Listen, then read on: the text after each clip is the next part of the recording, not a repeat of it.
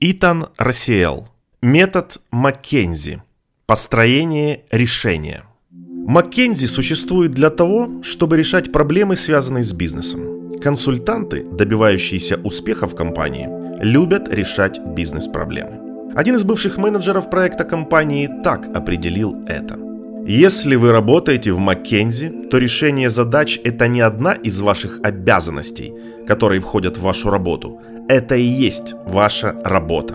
Другими словами, с чем бы вы ни сталкивались, вы всегда должны искать пути улучшения этого.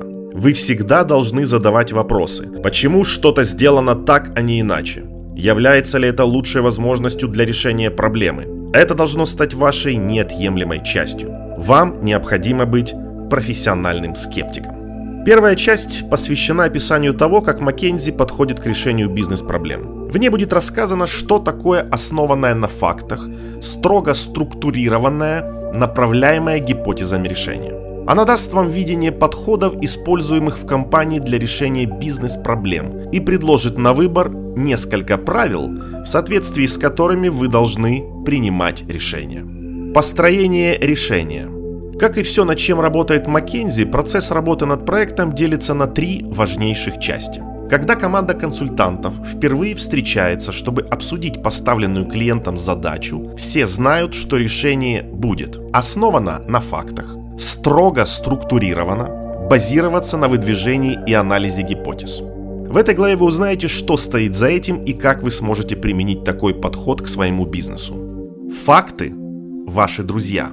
Факты – это те кирпичики, которыми вы выложите дорожку к решению поставленной задачи. И они же помогут вам выстроить опоры, поддерживающие это решение. Процесс решения проблем всегда начинается с рассмотрения фактов. В первый же день работы над проектом все члены команды начинают просматривать множество публикаций и внутренних исследований фирмы для того, чтобы собрать вместе достаточно фактов.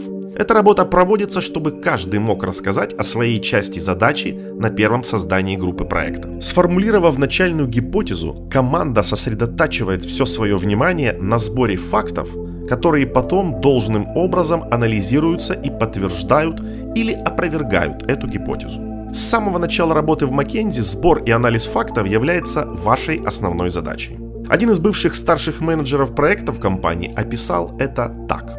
Если вы отбросите большую часть того научного языка, с помощью которого Маккензи описывает процесс своей работы над проектами, вы обнаружите, что за ним находится чрезвычайно аккуратный, высочайшего качества анализ составных частей проблемы, основанный на агрессивном отношении к сбору фактов. Почему же факты так важны для Маккензи?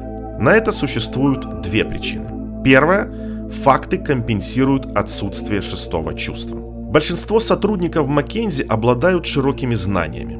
Они знают понемногу о многих вещах.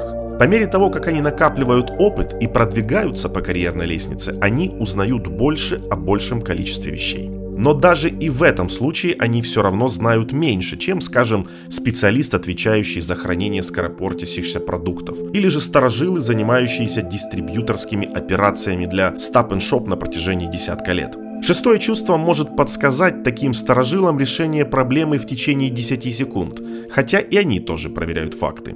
Маккензи сразу же берется за факты. Вторая причина – факты позволяют добиться доверия. Когда новые сотрудники присоединяются к фирме и занимают позицию консультанта, по крайней мере так происходит в Штатах, обычно за плечами у них высшее образование, 2 или 3 года работы в крупной компании и, наконец, программа MBA, одной из лучших бизнес-школ. Средний возраст таких сотрудников 25-30 лет.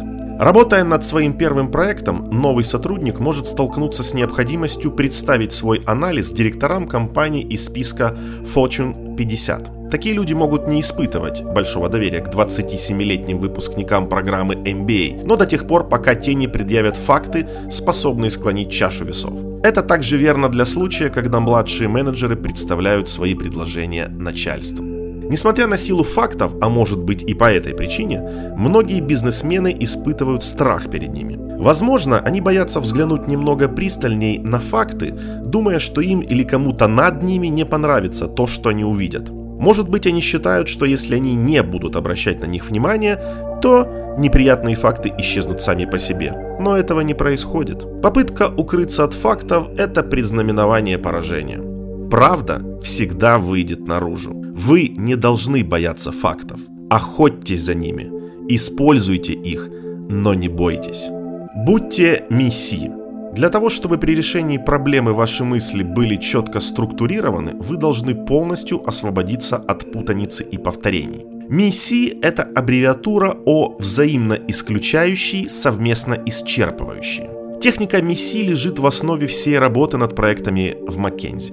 Она вкладывается в голову каждого нового сотрудника с момента его прихода в компанию. Все документы, включая внутренние записки, презентации, почту или голосовые сообщения, должны быть составлены в виде миссии. Спросите любого выпускника школы Маккензи о том, что ему больше всего запомнилось о процессе работы над решением проблем, и он ответит вам «миссии, миссии, миссии». Миссии структурируют ваше мышление с максимальной полнотой и ясностью, и поэтому с минимумом неточностей. С миссии начинается работа по определению самого общего уровня проблемы.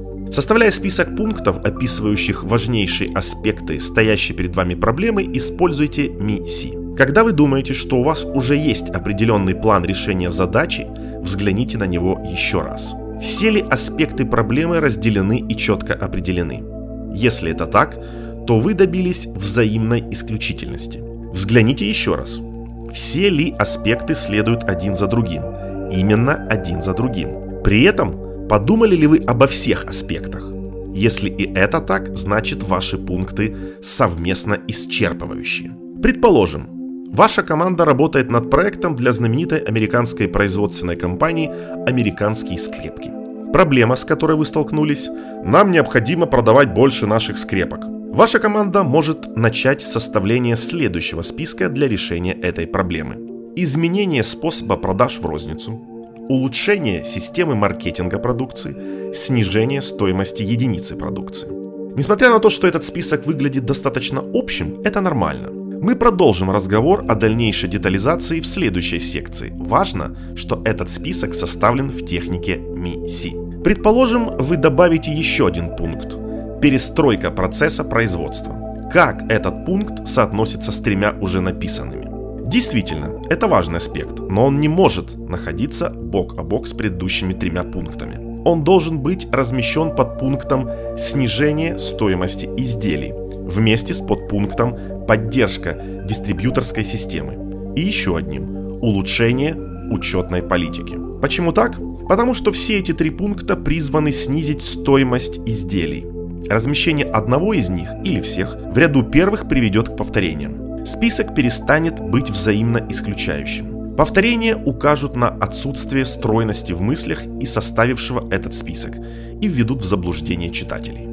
Когда ваш список готов и все пункты в нем разделены и ясны, вы должны проверить, присутствуют ли в нем все аспекты, относящиеся к проблеме. Вернитесь назад к подпункту «Перестройка процесса производства», который вы поместили под пунктом «Снижение стоимости изделий». Здесь кто-то из членов вашей команды может сказать, мы должны подумать об улучшении качества нашей продукции с помощью улучшения производственного процесса. Он прав. Значит ли это, что вы должны переструктурировать уже имеющийся у вас список? Нет, но вы должны включить это замечание в свой список в пункт снижения стоимости изделий, сделав его отдельным подпунктом перестройка процесса производства для снижения затрат на единицу продукцию. А в пункт улучшения системы маркетинга нашей продукции включить подпункт изменения процесса производства для улучшения качества продукции. Теперь ваш список выглядит так – изменение способа продажи в розницу, улучшение системы маркетинга нашей продукции, изменение процесса производства для улучшения качества продукции, снижение стоимости изделий, перестройка процесса производства для снижения затрат на единицу продукции. Предположим, у вашей команды возникло еще несколько интересных идей, которые не подходят ни под один уже из существующих пунктов.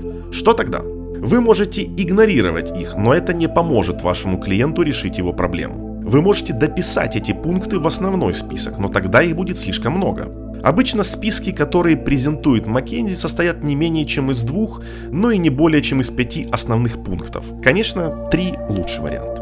Для решения этой дилеммы есть специальная магическая категория, называющаяся «другие пункты». Если вы не знаете, куда приспособить еще 2-3 блестящих идеи, поместите их в этот раздел. Однако я хотел бы предостеречь вас. Избегайте использования этого пункта в заглавном списке.